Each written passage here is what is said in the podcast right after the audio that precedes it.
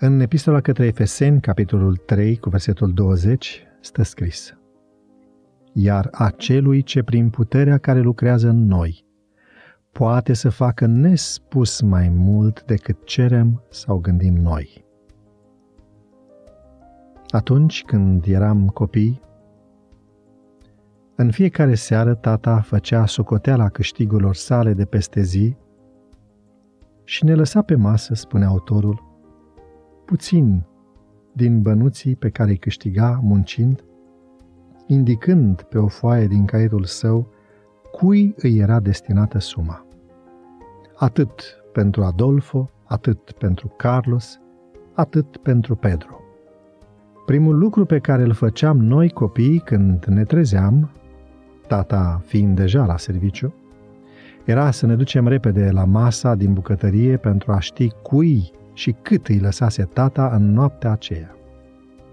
Cam așa au stat lucrurile timp de 10 ani, până când am fost majori și am putut să avem propriile noastre venituri din muncă.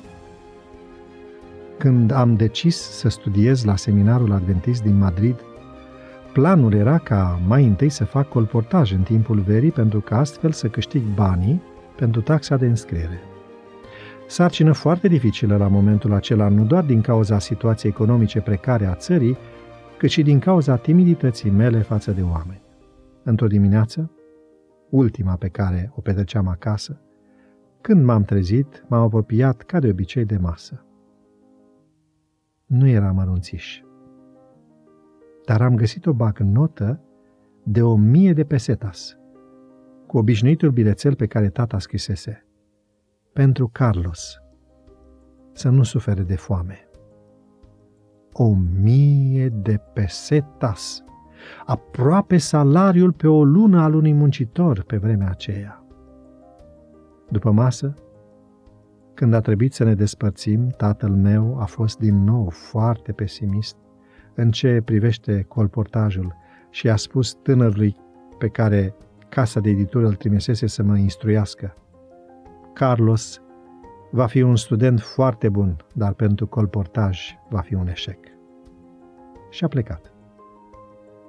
Însă în vara aceea, anului 1956, lucrurile s-au aliniat după planul binevoitor al lui Dumnezeu. Versetul de astăzi spune că Dumnezeu are puterea să ne surprindă cu rezultate mult mai rodnice decât am prevăzut noi. Și așa mi s-a întâmplat și mie.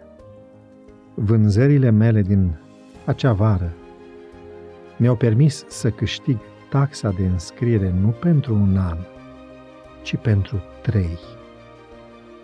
Când s-a terminat campania de vară, am fost studentul cu cel mai mare câștig.